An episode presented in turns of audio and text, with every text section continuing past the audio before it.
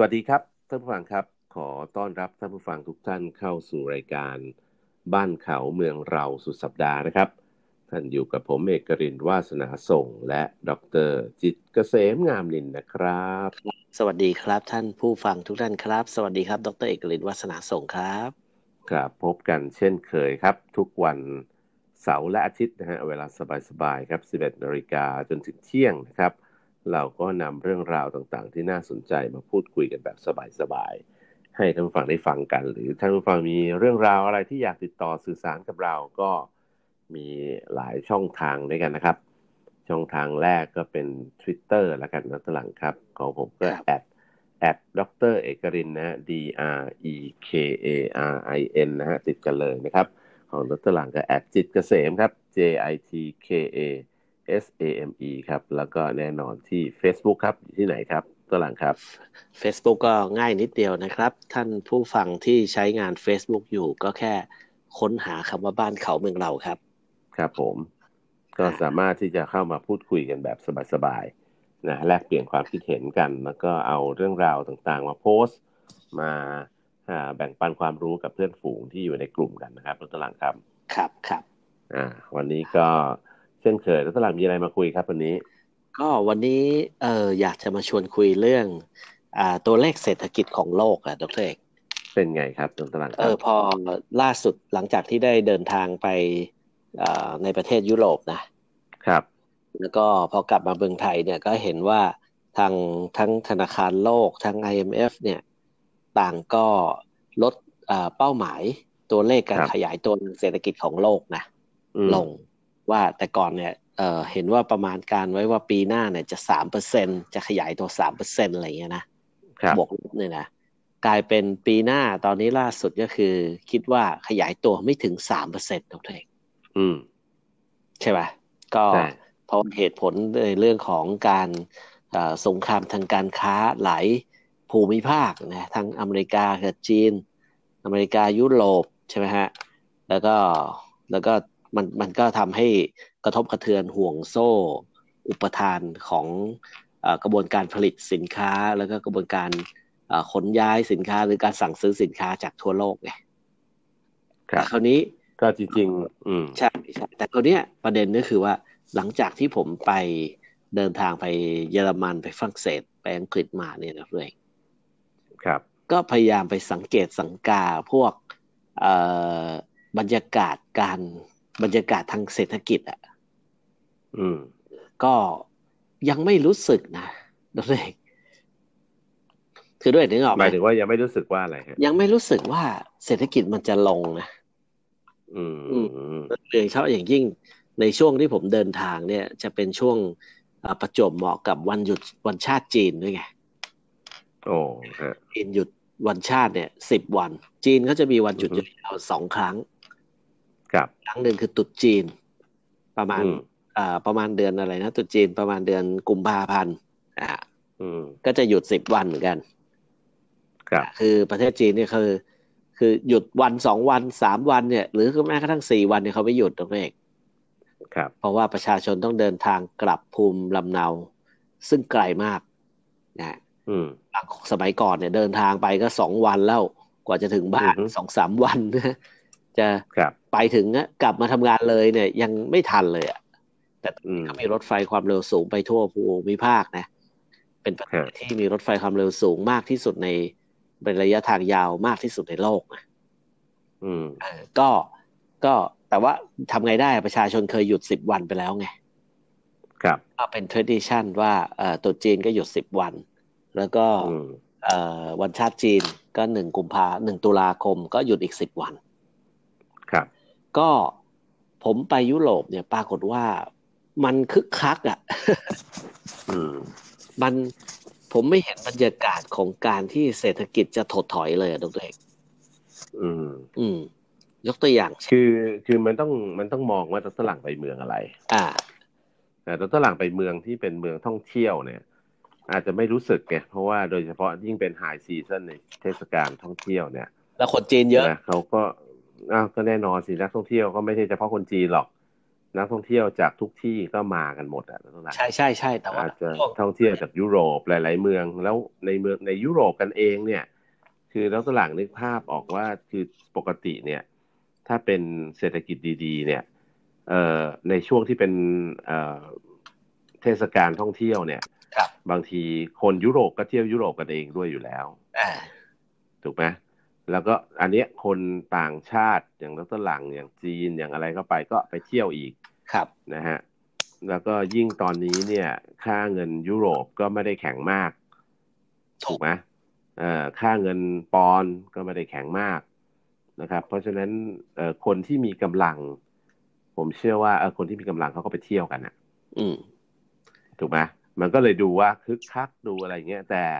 มันต้องดูว่าหลังจากที่เนี่ย ผ่านช่วงเทศกาลท่องเที่ยว หรือช่วงเทศกาลหยุดยาวกันไปแล้วเนี่ยในภาวะเศรษฐกิจทุกวันทุกวันที่เขาอยู่กันทุกวันจริงๆเนี่ยอยู่กันยังไงแล้วก็แล้วตหลังต้องไปในโซนที่มันไม่ใช่เมือง ไม่ใช่โซนท่องเที่ยว หรือใจกลางเมืองตหลังครับ คือเศรษฐกิจเราไม่ดีอะจะต้องตหลังจะพูดอย่างนั้นก็ไม่ได้เพราะว่าคือเศรษฐกิจโลกไม่ดีเนี่ย แต่ว่าเอ๊ะทำไมดูยังคึกคักก็เหมือนกรุงเทพตหลัง กรุงเทพคนก็ยังคึกคักรถก็ยังติดเหมือนเดิมเนี่ยเศรษฐกิจแย่มากเลยคนพูดกันว่าเอ้ยเศรษฐกิจแย่เอ๊ะทำไมก็รถก็ติดห้างก็เต็มล้นทุกห้าง เออคำถามว่า เอ๊ะตกลง ไอ้คำว่าเศรษฐกิจแย่เนี่ย มันวัดที่อะไร ก็เนี่ยผมถึงจะบอกไงตรงเองว่า ไอ้ตัวเลขทางเศรษฐกิจเนี่ย จะว่าไปแล้วเนี่ยนะแบบคนไม่รู้วิชาอะไรนักหนาเนี่ยเดี๋ยวด้วยครับ ตัวเลขทางเศรษฐกิจผมว่ามันเป็นเรื่องวิชาการ อืมเออ มันเป็นเรื่องทางทฤษฎีครับใช่ไหมเออ แต่ในความรู้ในความเป็นจริง อะ มันอาจจะใช่ก็ใช่ มันอาจจะใช่ก็ใช่ หรืออาจจะไม่ใช่ก็ได้ จริงไหมนี่ผมนั่งนึกนะสลัดครับ ผมนึกถึง เอ่อหลักการทางบัญชีของคือผมไม่ไม่ทราบแฟนรายการท่านใดเป็นนักบัญชีหรือเป็นนักการเงินบ้างนะ คือผมก็เป็นคนที่แปลกใจกับวิธีการคิดบัญชีกับการเงินนะซึ่งมันต่างกันนะตลังคือเราตลังเคยได้ยินไหมว่ากระแสเงินสดมีแต่กระแสบัญชีติดลบอะ่ะเออ ก็คือมีเงินนะฮะแล้วตลังแต่ทางบัญชีเนี่ย เนื่องจากวิธีการคิดกระบวนการทางบัญชีเนี่ยมันไม่เหมือนกับวิธีการคิดกระแสเงินสดมันทั้งทั้งที่เรามีเงินสดอยู่เยอะแยะเลย แต่ในทางบัญชีเนี่ยติดลบนะเหมือนขาดทุนลักษณะแบบนี้เป็นต้น หรือวิธีการวัดเศรษฐกิจเขาก็อาจจะไปวัดสองสามสี่ห้านะซึ่งมันก็เป็นทฤษฎีที่เขาก็ใช้วัดอย่างนั้นมาโดยตลอดเนี่ย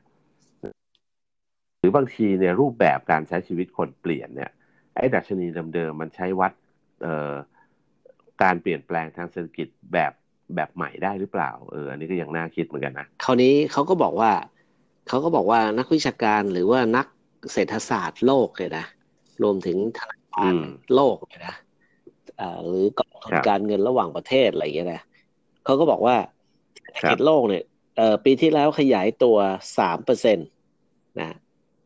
ถ้าปีนี้ถ้าเศรษฐกิจดี เขาก็บอกว่ามันจะต้องขยายตัวมากกว่าปีที่แล้วอ่า เพราะฉะนั้นถ้าเกิดขยายตัวการขยายตัวนี่ไม่ได้ลดนะตัวเลข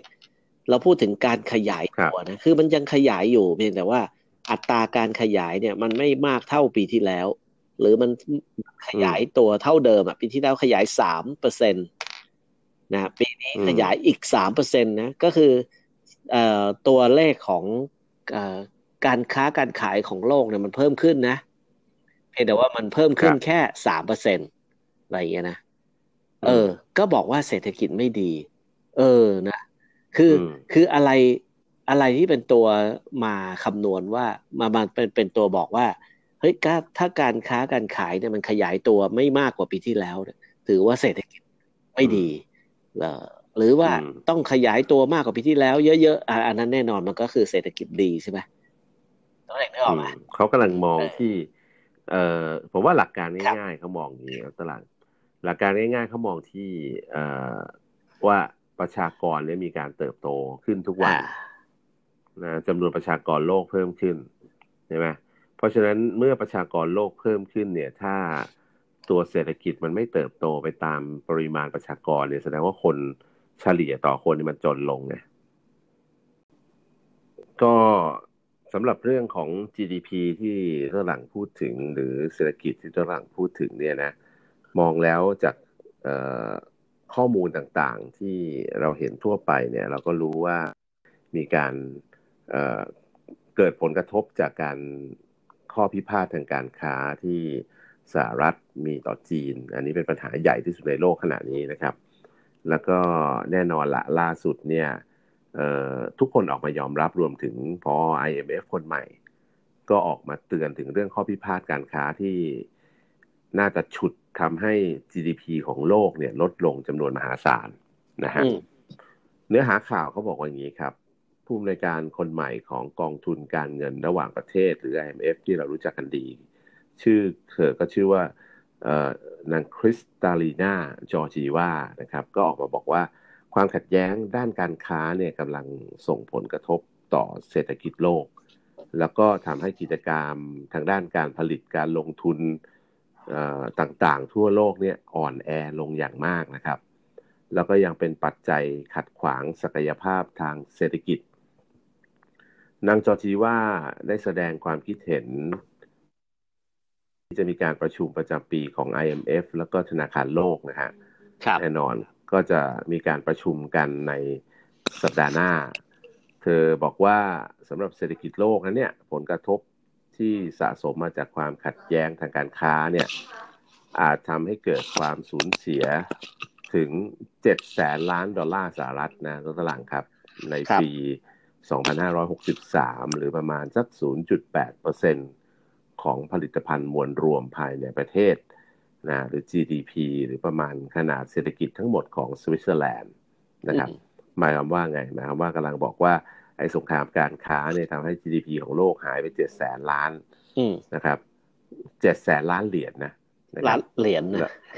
เจ็ดแสนล้านเหรียญนะครับ ในปีหกสามแน่นอนคือปีหน้าเนี่ยคาดว่าอย่างนั้นนะแน่นอนแล้วก็ไอ้คำว่าเจ็ดแสนล้านเหรียญที่หายไปเนี่ย เปรียบได้กับประเทศหนึ่งประเทศหายไปจากโลกอะ คือผลิตภัณฑ์มวลรวมของประเทศสวิตเซอร์แลนด์หนึ่งประเทศหายไปจากโลกเลย คือมูลค่าประมาณนี้แหละ ซึ่งนางจอจีว่าเนี่ยก็ยังบอกว่าความขัดแย้งด้านการค้าระหว่างสหรัฐกับจีนเนี่ยนะไม่เพียงแต่จะเพิ่มค่าใช้จ่ายโดยตรงกับภาคธุรกิจ แล้วก็ผู้บริโภคเท่านั้นแต่ก็ยังทำให้เกิดผลกระทบอื่น ๆ ตามมาอีกเยอะแยะไปเลยนะครับ เรื่องของความสูญเสียความเชื่อมั่น อันนี้สำคัญมากคือคนไม่กล้าใช้เงินเนี่ยแล้วก็หลังครับ คนไม่กล้าลงทุน เออ ไม่ใช่ไม่มีเงินนะ คนไม่กล้าลงทุน มีแต่ไม่กล้าเอาเงินออกมาใช้นะครับ แล้วก็ทำให้เกิดปฏิกิริยาลูกโซ่กันไปในตลาดต่างๆนะครับ โดยเฉพาะตลาดหุ้นหรือตลาดทุนต่างๆ ผลกระทบที่เกิดขึ้นเนี่ยเรียกว่าชัดเจนขึ้นเรื่อยๆ สงการการค้าก็สร้างความสูญเสียให้กับทุกคนแหละนะเราเองเนี่ยก็โดนไปด้วยเหมือนกันประเทศไทยนะครับ ที่ขนาดเราไม่ได้ไปอยู่ร่วมวง แต่ว่าเนื่องจากมันเป็นเขาเรียก globalization แล้วนะ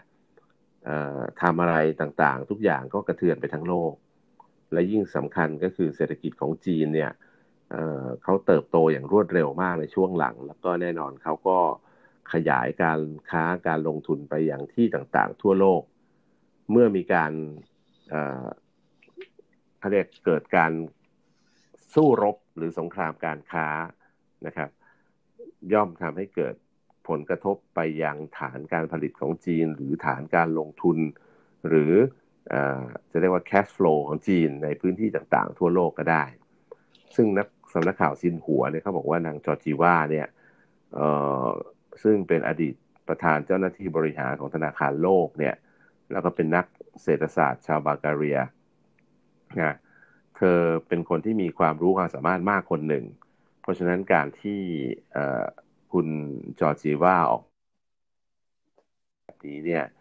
ทำให้พวกเราเองต้องหันกลับมามองในตลาดว่าตกลงปัญหานี้เกิดขึ้นเพราะใคร และใครเป็นคนทำลายเศรษฐกิจโลก มูลค่าเกือบจะล้านล้านเหรียญสหรัฐนะ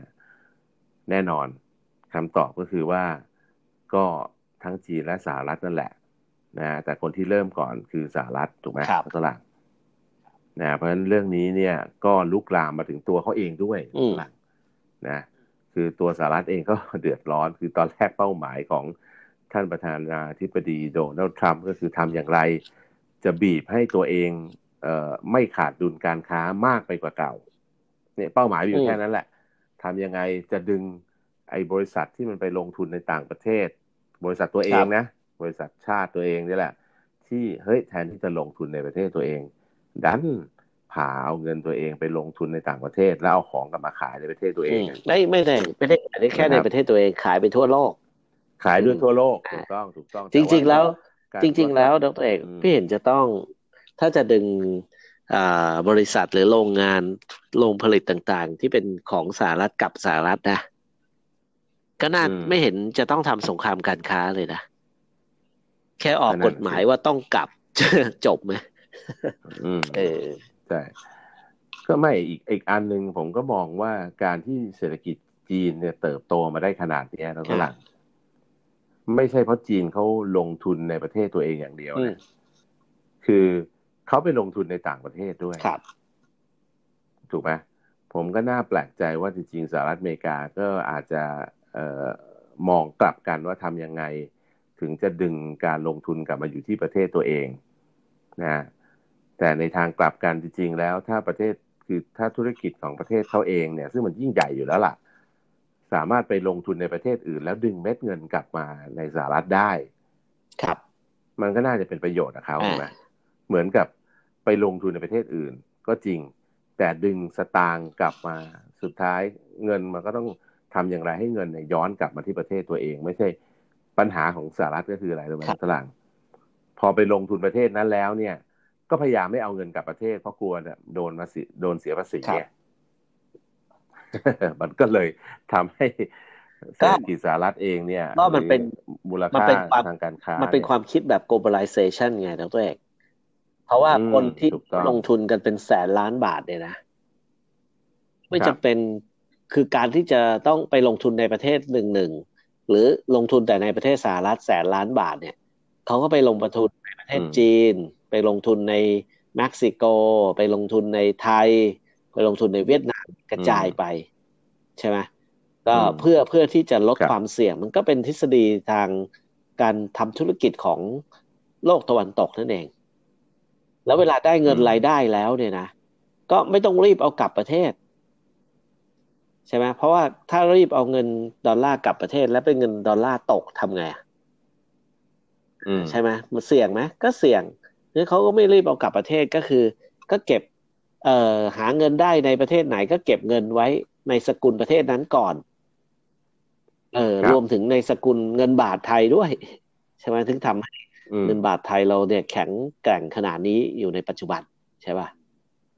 ครับเพราะฉะนั้นก็ก็มันเป็นทฤษฎีของประเทศของตะวันตกอะทฤษฎีทางเศรษฐกิจทางการทำธุรกิจของตัวประเทศตะวันตกทั้งสิ้นนะแรกใช่ มันไม่ได้มันไม่ใช่เป็นทฤษฎีของจีนของใครเมื่อไหร่กันใช่ไหมฮะเพราะฉะนั้นก็ก็เออมันเออมันก็เป็นไปตามนั้นอะตามตามที่เรียนกันมา แล้วก็เขียนตำรับตำรากันมาฮะมาดู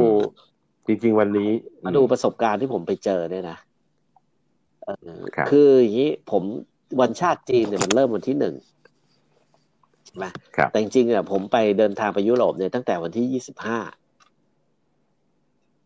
แล้วก็ไปในหลาย ๆ เมืองที่บางเมืองเนี่ย ก็ไม่ใช่เมืองที่โด่งดังในเรื่องของการท่องเที่ยวตกแต่เป็นเมืองทำวายบ้างเป็นเมืองเอ่อทางการศึกษาบ้างเป็นเมืองทางการแพทย์บ้างอะไรเงี้ยนะแต่ที่เจอมาก็คือว่า ร้านอาหารที่อร่อยอร่อยเนี่ยต้องแรกร้านอาหารที่ดีๆด้วยนะเต็มหมด เต็มเต็มหนึ่งอาทิตย์เนี่ย ไม่จองไม่ได้กินอะไรเงี้ยเออถ้าเป็นร้านแบบเชน ร้านเชนหมายความว่าร้านแบบว่า เอ่อธรรมดาธรรมดาเบสิกอะแล้วก็เป็นแบบมีหลายสาขาอะไรเงี้ย อย่างนั้นไม่ต้องพูดถึงใช่ป่ะเอออันนั้นอันนั้นมันไม่มันต้องไม่เต็มอยู่แล้วจริงป่ะแต่ร้านที่มีชื่อเสียงของไปเมืองนี้ก็ไม่ใช่ชื่อเสียงแบบโด่งดังมากอะไรอย่างเงี้ยแต่ว่าเขาลือกันว่าอร่อยอะไรอย่างเงี้ยนะ หรือเป็นร้านอาหารฝรั่งเศสแท้ๆอะไรเงี้ย ที่คนฝรั่งเศสรับประทานกันอะไรอย่างเงี้ยนะเต็มหมดอะต้องเอกไม่จองนี่ไม่ไม่ไม่จองล่วงหน้าหนึ่งอาทิตย์ไม่ได้รับประทาน แล้วก็กลางคงกลางคืน เอ่อพวกอย่างอย่างไปปารีสเนี่ยนะเราเมืองปารีสก็ได้ไอหาที่นั่งคาเฟ่ที่แบบคือคนฝรั่งเศสเขาชอบนั่งคาเฟ่นั่งกลาง นั่งเอาดอร์พูดง่ายนั่งกลางคืนนั่ง อากาศเย็นหนาวแค่ไหนเขาก็จะนั่งเอาดอร์ใช่ไหมแต่ว่าเอาดอร์แล้วท่านฟังอาจจะสงสัยเอ้ถ้านั่งข้างนอกร้านแล้วนั่งตรงฟุตบาทแล้วมันไม่หนาวเหรอเขาจะต่อหน่วยฮีเตอร์มาแปลกเขาก็มีฮีเตอร์ตั้งไว้ ไปกินในร้านดีๆ ไม่เอาต้องมากินหน้าร้านหนาวก็ต่อฮีเตอร์ออกมาอะไรอย่างเงี้ยนะคือคือชอบกินข้างนอกอะเข้ากินนอกนอกร้านน่ะ นอกสถานที่กันน่ะ เออเนี่ยเราก็เล็งเล็งเลยร้านนี้ถ้าทางคึกคักเว้ยก็เดี๋ยวจะต้องมากินให้ได้สักวันนึงอะไรเงี้ยหรือมานั่งจิบนั่งดื่มสักวันหรือมานั่งกินกาแฟกินเค้กสักวันนะครับ คือถ้าไม่อดทนต่อคิว นั่งรอคิวที่จะเข้าไปนั่งเนี่ย ไม่ได้ตรงเอง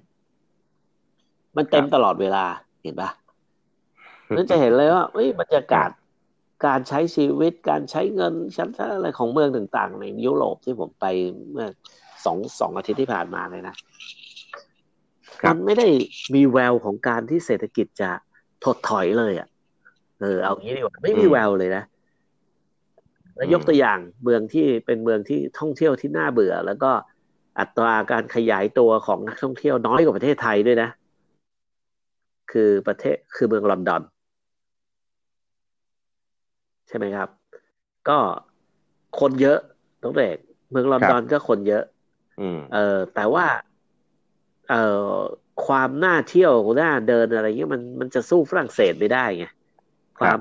แบบบรรยากาศการเดินเที่ยวการเตะเตะการใช้เงินอะไรเงี้ยแต่แต่นะ แต่คนที่เมืองลอนดอน เนี่ย เยอะมากน้องเด็กเยอะกว่าปารีสเลยอะ ครับแล้วว่าเพราะอะไรฮะ เพราะอะไรครับเพราะอะไรรู้ไหมมันตรงกับวันชาติจีนไงอืมฮะฮะฮะตรงกับเทศกาลหยุดยาวแล้วก็เอ่ออะไรนะ เงินค่าเงินปอนด์สเตอร์ลิงของอังกฤษ ตอนนี้ตกต่ำที่สุดในรอบสิบปี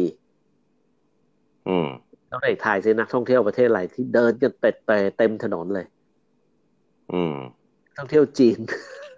อืม แน่นอน เยอะจริงๆแล้วเองนะฮะนั้นก็ ก็เพราะฉะนั้นการที่ กองทุนการอะไรนะกองทุนการเงินระหว่างประเทศ IMF อะไรออกมาเตือนออกมา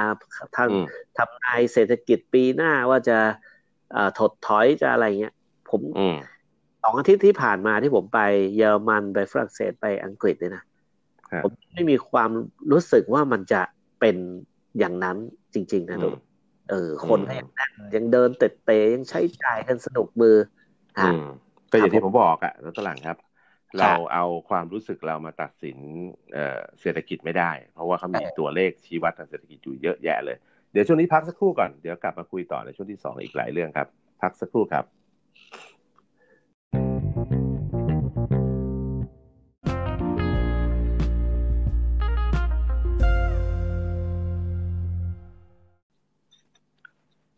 สวัสดีครับ ท่านผู้ฟังครับขอต้อนรับกลับสู่ช่วงที่สองเลยครับรายการบ้านเขาเมืองเราสุดสัปดาห์นะครับ ท่านอยู่กับผมเอกรินวาสนาส่ง และดรจิตเกษมงามนินนะครับครับสวัสดีต่อในช่วงที่สองครับครับสวัสดีครับ ท่านผู้ฟังอีกรอบนะครับ สวัสดีครับดรเอกรินครับ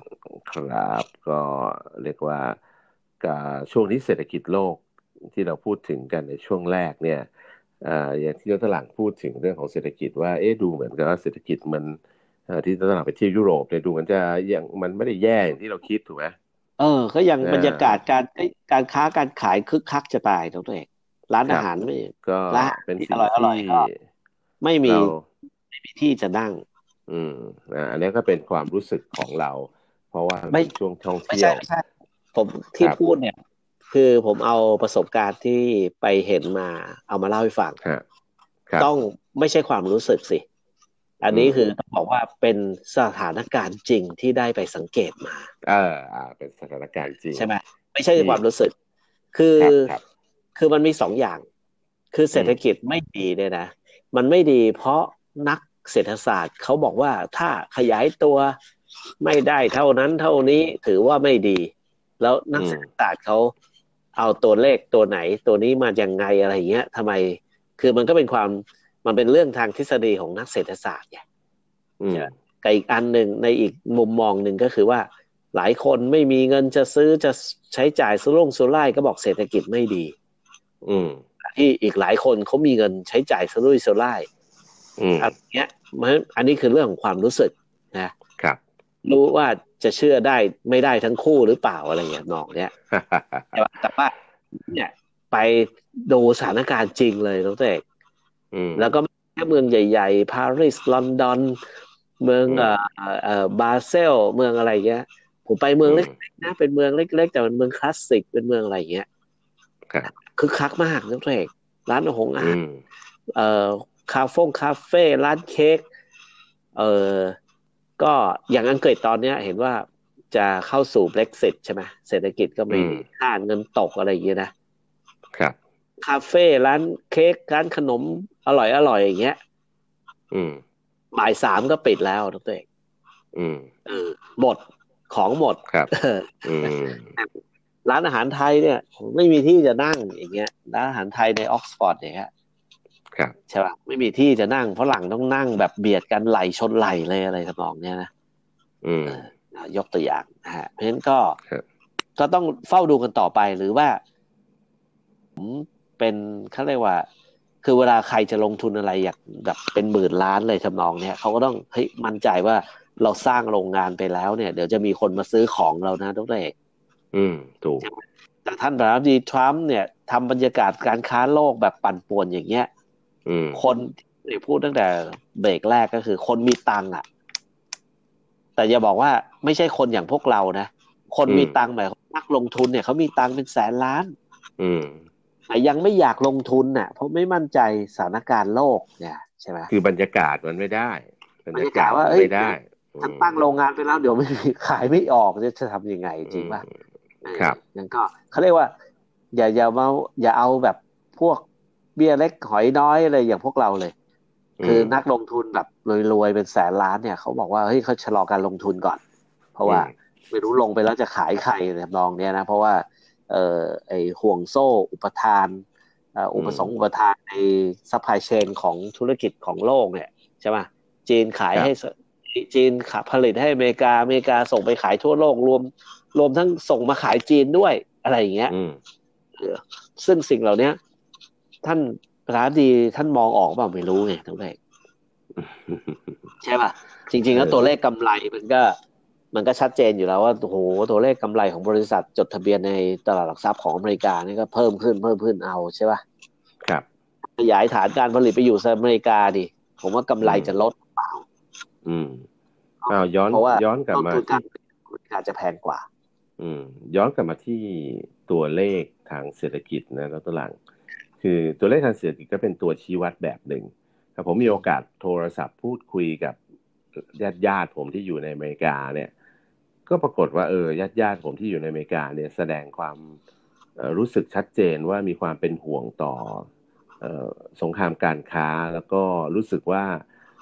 ค่าของดอลลาร์สหรัฐเองเนี่ยตอนนี้เริ่มผันผวนมากขึ้น แล้วก็ดูแนวโน้มว่าจะ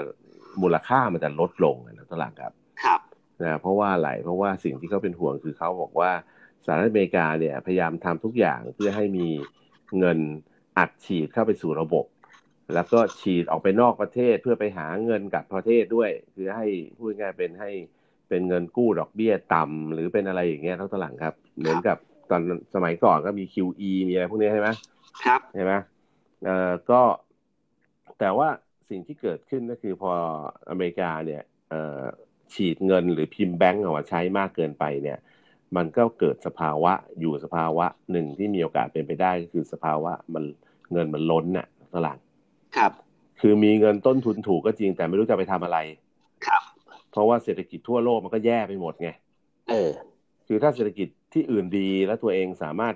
พิมพ์แบงก์และอัดฉีดเงินออกไป ลงทุนในตลาดหุ้นที่อื่น หรือลงทุนในประเทศอื่น แล้วเอาเงินกลับประเทศมายามที่ประเทศตัวเองต้องการเนี่ย อันเนี้ยมันก็เป็นในในอดีตก็เคยทำกันอยู่ถูกไหมครับ ถูกว่าแต่ว่าปัญหาที่เกิดขึ้นตอนนี้คือ ต่อให้คุณมีต้นทุนการเงินต่ำแค่ไหน พิมพ์แบงก์มาฟรีแค่ไหนก็ตาม แต่มันไม่รู้จะเอาเงินนี้ไปทำอะไร เพราะคนอื่นเขาก็ไม่รู้จะเขาก็แย่ไปหมด ตลาดหุ้นทั่วโลกก็ตก ตลาดหุ้นตัวเองก็ตก แล้วถามว่าจะเอาเงินไปทำอะไร เงินที่ฉีดออกมาก็เลยไม่มีประโยชน์นะผมถึงบอกว่าบอกว่า ไอการบอกว่าเศรษฐกิจดีไม่ดีเนี่ยบางครั้ง เราฟังแต่ข้อมูลหรือตัวคำพูดของนักเศรษฐศาสตร์ไม่ได้ต้องตัวเองต้องไปดูของจริงใช่ไหมคือที่สำคัญคืออาจจะย้อนกลับมานิดหนึ่งครับตัวหลังครับคำว่าเศรษฐกิจดีไม่ดีเนี่ยมันคือข้อมูลหรือตัวชี้วัดทางเศรษฐกิจหรือตัวเลขทางทางเศรษฐศาสตร์ที่เรากำลังพูดถึงกัน แต่ถ้ากรณีที่บางประเทศเนี่ยเขาไม่ได้ใช้เศรษฐกิจที่เป็นแบบปกติทั่วไปยกตัวอย่างเช่น ประเทศที่พึ่งพาตนเองมาก ๆ ประเทศที่เขาทำแบบเขาเรียกเศรษฐกิจพอเพียงใช่ไหมอย่างภูตานอย่างเงี้ยใช่ไหมทางเศรษฐกิจที่ดีนะท่านหลัง แต่ประชาชนก็ไม่ได้เดือดร้อน แล้วก็มีความสุขมากที่สุดในโลกต้นๆของโลกด้วย ครับ ถูกไหมเรากำลังบอกว่าจริง ๆ แล้วไอ้ตัวชี้วัดทางเศรษฐกิจเนี่ย มันก็ถูกเอามาใช้ได้สำหรับการชี้วัด เศรษฐกิจในรูปแบบของประเทศทุนนิยม หรือประเทศที่ใช้เงินเอ่อเป็นเป็นปัจจัยหลักในการในการพัฒนาในการชี้วัดประเทศเดินหน้าถอยหลังหรือเติบโตขึ้นมากน้อยแค่ไหนครับ แต่ในความเป็นจริงเนี่ยปากท้องประชาชนเนี่ยตราบใดที่ประชาชนมีอาหารการกิน สามารถเพาะปลูกได้กินข้าวได้อะไรได้ โดยที่เผลอๆบางทีบางบางวันอาจจะไม่ต้องใช้เงินเลยสักบาทก็ได้ครับ ในคนเนี่ย เอาไม่ต้องอะไรคนไทยเนี่ยมาที่อยู่ต่างจังหวัดตัวหลังครับครับ นะทำแบบสวนไร่นาสวนผสม เนี่ย อ่า สมมตินะ คือทำมาทุกอย่างเลี้ยงไก่เลี้ยงเป็ดขุดบ่อเลี้ยงปลาเอ่อเศรษฐกิจพอเพียงอะปลูกข้าวปลูกผลไม้ใช่ไหมสุดท้ายเผลอๆนะฝรั่งครับ เอ่อบ้านบ้านที่พูดถึงครอบครัวลักษณะแบบนี้เนี่ย เขามีตังค์เหลือ เออ โดยการเอาของพวกนี้ไปขายครับ แต่เขาไม่ได้มีเอาตังค์ตัวเองไปใช้จ่ายทำอะไรเท่าไหร่หรอกนะเพราะเขามีทุกอย่างอยู่แล้ว ของกินมีครบนะมันก็ทำให้ดูเหมือน เอ๊ะ เศรษฐกิจเงินมันไม่ได้ถูกไหลไปไหนเลย แต่จริงๆประชาชนไม่ได้เดือดร้อนประชาชนก็มีกินครับนะมีความสุขตามอัตภาพอย่างนี้เป็นต้นนะ แต่ว่าเดือนตุลาคมเนี่ยจริง ๆ ก็เป็นเดือนที่ถ้ามองในแง่ของออ ความเสี่ยงหรือความน่าจับตาเนี่ยสำคัญมากนะ เพราะวันที่ 10กับ11ตุลาคมเนี่ยก็ถือว่าเป็นวันที่จะมีการเจรจาต่อรองกันรอบใหม่ ระหว่างมหาอำนาจอย่างสหรัฐอเมริกาและจีน ครับนะครับ ซึ่งผลออกมาจะเป็นอย่างไรก็ต้องติดตามกันต่อไปนะเรื่องนี้ต้องเออติดตามอย่างใกล้ชิด แล้วก็แน่นอนละผมดูแล้วท่าทางคงจะไม่มีอะไรจบง่ายๆ อ่านี่มันต้องมีการพลิกไปพลิกมาเขาก็หย่ำหย่ำจีนก็หย่ำหย่ำมาแล้วตั้งแต่ว่าไม่จะไม่มีอะไร ไม่มีอะไรมากไปกว่าเดิมตั้งแต่อาจจะไม่มีอะไรในกอไผ่ ไม่ใช่ ก็คือคือเอ่อก็ก็ขึ้นภาษีกันไปสิก็ตอนนี้ก็สองฝ่ายก็ขึ้นภาษีกันไปแล้ว อืม แล้วไง แล้วก็ต่างคนก็ยังอยู่ได้ ก็อยู่กันไปครับ ก็นอกจากเรื่องนี้แล้วยังมีอีกเรื่องหนึ่งเรื่องของการพิจารณาปรับอัตราดอกเบี้ยของธนาคารกลางของสหรัฐหรือเฟดนะ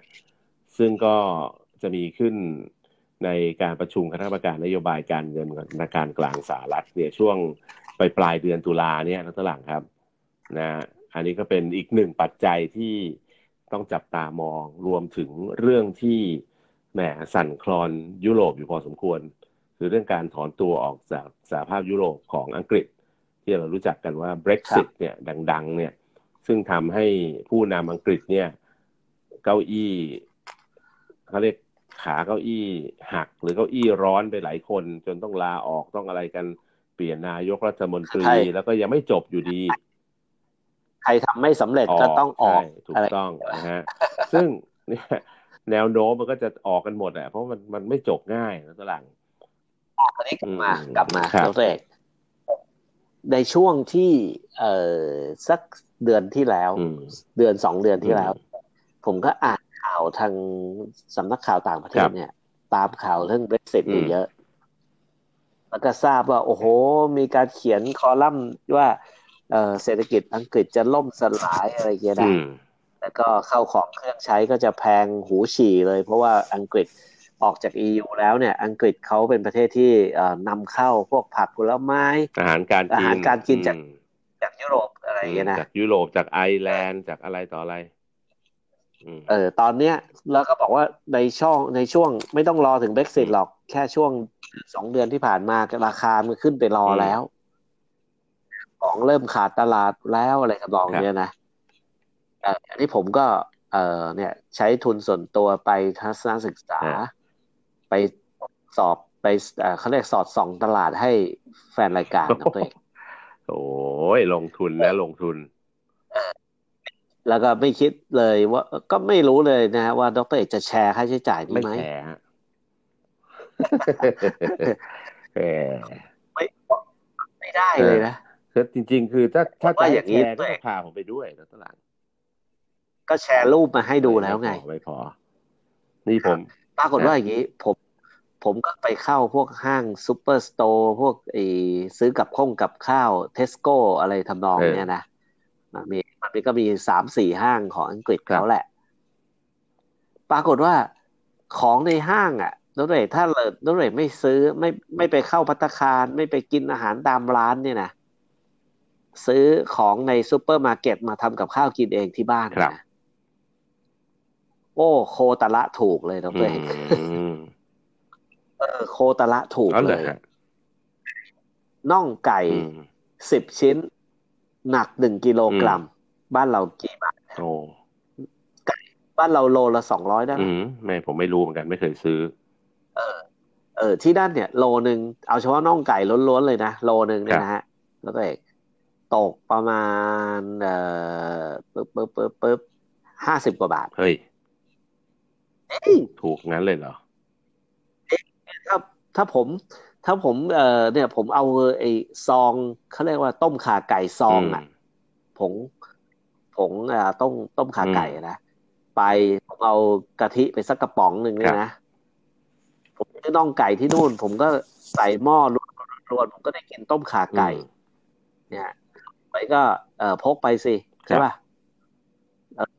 แค่นี้ก็อร่อยแล้วอะทุกเองโดยสรุปก็คือผมไม่เห็นค่าของชีพจะขึ้นตรงไหนเลย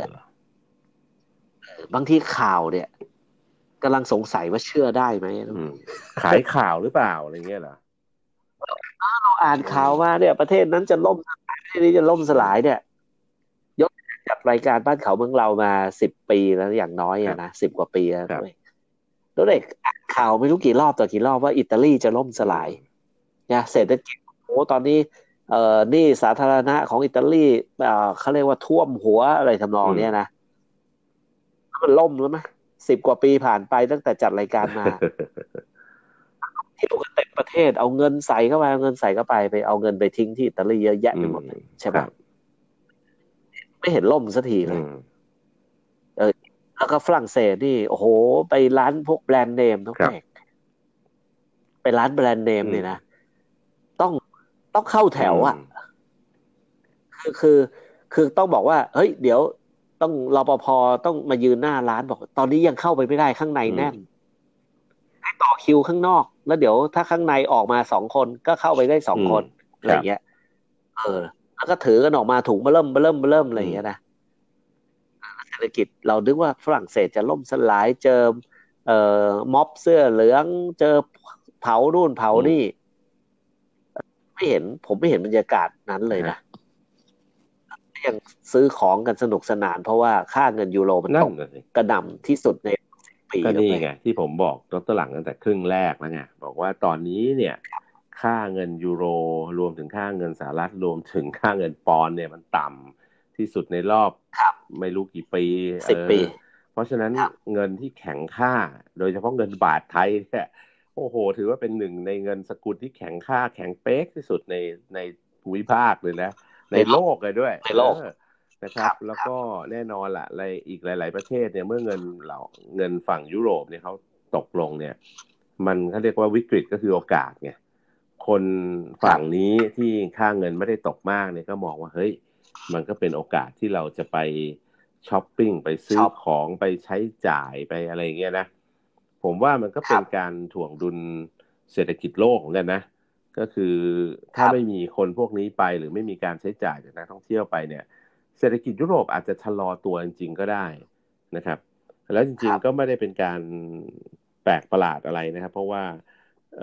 ดูจากคำให้สัมภาษณ์ของ ผู้เขาเรียกว่าเป็นผู้นำทางการค้าหรือผู้นำทางการเงินของโลกเนี่ยอย่างล่าสุดคุณเดวิดมาลพาสซึ่งเป็นประธานธนาคารโลกก็ออกมาบอกว่าเศรษฐกิจโลกเนี่ยแนวโน้มที่เกิดขึ้นก็คือจะชะลอตัวแน่นอน เพราะว่าความไม่แน่นอนเรื่องการแยกตัวของอังกฤษก็คือ Brexit เนี่ยจะเกิดยังไงลักษณะแบบไหนจะมีดีลหรือ no deal นะครับ ความขัดแย้งทางการค้าระหว่างจีนอเมริกาที่เป็นยังค้างคามาหลายปีแล้วเนี่ยนะครับ รวมถึงพอพอค้างคาปุ๊บมันก็เริ่มลามไปถึงคนอื่นด้วย หรือลามไปถึงบริษัทที่เป็นบริษัทของประเทศเหล่านั้น อีกหลายบริษัทที่ที่มีวอลลุ่มทางการค้าเยอะอยู่พอสมควร แล้วก็แน่นอนอเมริกาไม่ได้เล่นเฉพาะจีนก็มาเล่นยุโรปด้วยแปลกเลยเหมือนกันนะนะครับ ก็ ทำให้เศรษฐกิจยุโรปมันชะลอตัวไปด้วย อันนี้คือสิ่งที่ธนาคารโลกพูดนะครับ ก็บอกว่าให้ระมัดระวัง แต่ผมก็กำลังมองว่า การที่ธนาคารโลก โอ้ยทุกคนออกมาประสานเสียงว่ามันจะชะลอตัวเนี่ย มันกลายเป็นว่าแต่มันกลายเป็นว่ามันต้นหลังไม่กระตามันไม่ชะลอใช่ไหมมันกลายเป็นว่ามันเป็นการสร้างภาพให้คน เอ่อชะลอชะลอตัวจริงๆไงคือถ้าคุณถ้าคุณ คุณไม่พูดไม่โปรโมทว่ามันจะชะลอตัวเนี่ย คนก็อาจจะก็ผมมีตังค์นะผมก็แล้วไม่ได้มีประกาศอะไรออกมาให้มันน่ากลัวเนี่ย คนก็ยังใช้เงินตามปกติเศรษฐกิจมันก็เดินมันไปได้นะเรากำลังสงสัยเขาประสานข่าวหรือเปล่านั่นสิอันนี้ก็ก็ต้องนั่งนึกนะ ว่าไอ้ตัว indicator หรือตัวชี้วัดที่เขากำลังเอามาใช้ทางเศรษฐศาสตร์ เนี่ย มันมันชี้วัดเอ่อความเป็นไปของเศรษฐกิจโลกได้จริงหรือเปล่า ในยุคที่มันเป็น globalization แบบนี้ เพราะจริงจริง ๆ แล้วอาจจะเป็นการเล่นข่าวเพื่ออะไรเพื่อหวังผลทางการเมืองอังกฤษก็จะต้องมีการเลือกตั้งใหม่อเมริกาก็จะเลือกตั้งใหม่ปีหน้าใช่ไหมแล้วก็อะไร ยุโรป ยุโรปก็ทยอยเลือกตั้งใหม่ไปเรื่อยๆหลายประเทศใช่ไหมครับสรุปสรุปไอ้ข่าวเรื่องเศรษฐกิจโลกอะไรต่าง ๆ เนี่ยนะ ฝรั่งรายการบ้านเขาเมืองเราเนี่ย ไปสำรวจตลาดมาให้แล้วความชีวิตความประชาชนเนี่ยยังฟู่ฟู่กันอยู่เหมือนเดิมนะในยุโรปในฝรั่งเศสเยอรมันแล้วผมไปนะยังไม่เห็นมันจะซบเซาเลยไปสำรวจตลาดญี่ปุ่นมาแล้วตลาดครับ ก็ก็ก็ยังคึกคักคนแน่นตึงเดินไปโอ้โหคนไทยก็เที่ยวเยอะ คนจีนก็เที่ยวเยอะ คนญี่ปุ่นเองก็ไปนู่นไปนี่กันเยอะแยะนะจองโรงแรมนี่ก็โอ้ย ร้านอร่อยอร่อยนี่ต้องก็ต้องต่อคิวเหมือนเดิมชงซูชิอร่อยนี่ก็ต่อคิวยาวทั้งตลังนะฮะ มันมีแววเห็นมีแววที่เศรษฐกิจนั่นแหละสิร้านก็เปิดทุกร้านปกตินะครับสรุปสรุปก็สว่างคนในข่าวคนในวงการข่าวทั่วโลกเนี่ยทำอะไรกันอยู่เนี่ยอะเดี๋ยวตามกันต่อไป เอ่อมีข่าวคราวก่อนที่จะทิ้งท้ายนักหลังครับ เอ่อข่าว PR ของ Active Radio กันหน่อย Active Radio FM 99 นะฮะร่วมกับ Warwick ก็ขอเชิญชวนแฟนบอลช้างศึกมาร่วมส่งแรงใจเชียร์ ทัพนักเตะทีมชาติไทยในเกมฟุตบอลโลกรอบคัดเลือกนัดที่ 3 ทีมชาติไทยจะปะทะกับทีมชาติ UAE ในวันอังคารที่ 15 ตุลาคมนี้นะครับ ที่สเตเดียมวันข้างสนามสุพัชลาไสพบกับผู้บรรยายดีเจจากคลื่น FM 99 คุณยุทธชัยจิระขวัญฉาย คุณใช้สรุตแล้วก็พิธีกรคุณวาวจารุวัฒน์เนาะยังอยู่นะเนี่ยปาล์มพัสิทธ์นะครับ กิจกรรมพร้อมของรางวัลมากมายครับ ชมฟรีตั้งแต่ 4 โมงเย็นเป็นต้นไป ลงทะเบียนหน้างานลุ้นรับของรางวัลจากผู้สนับสนุน แล้วก็มาเชียร์ไทยไปด้วยกันกับเรานะครับ พิเศษครับ ใครยังไม่มีเสื้อทีมชาติไทย สั่งซื้อได้ที่ warrix.co.th นะครับ จัดส่งให้ฟรีนะครับ เชียร์ไทยเชียร์ได้ทุกที่ขอบคุณบริษัท Warrix Sport จำกัด แล้วก็ 60 ปีเขาช่องรสแท้กาแฟไทยครับตัวหลังครับ ก็แหมก็เตรียมละนะวันที่ 15 นี่เดี๋ยวคงจะได้เชียร์ฟุตบอลไทยกันก็ไทยก็มีการอุ่นเครื่องมีอะไรดูฟอร์ม ทีมชาติไทยดูแล้วก็หลังจากได้โค้ชใหม่มานี่ก็ดูเข้าแก๊ปมากขึ้นตัวหลังครับนะฮะแล้วก็ ดรหลังไปยุโรปมานานเดี๋ยวคงมีเรื่องมาเล่าอีกเยอะนะผมเองก็เดี๋ยวจะทยอยเอาเรื่องของที่ญี่ปุ่นมาเล่าให้ฟังนะครับ เรื่อยๆแต่วันนี้หมดเวลาครับดรหลังครับ พบกันใหม่พรุ่งนี้ลาไปก่อนครับ สวัสดีครับ สวัสดี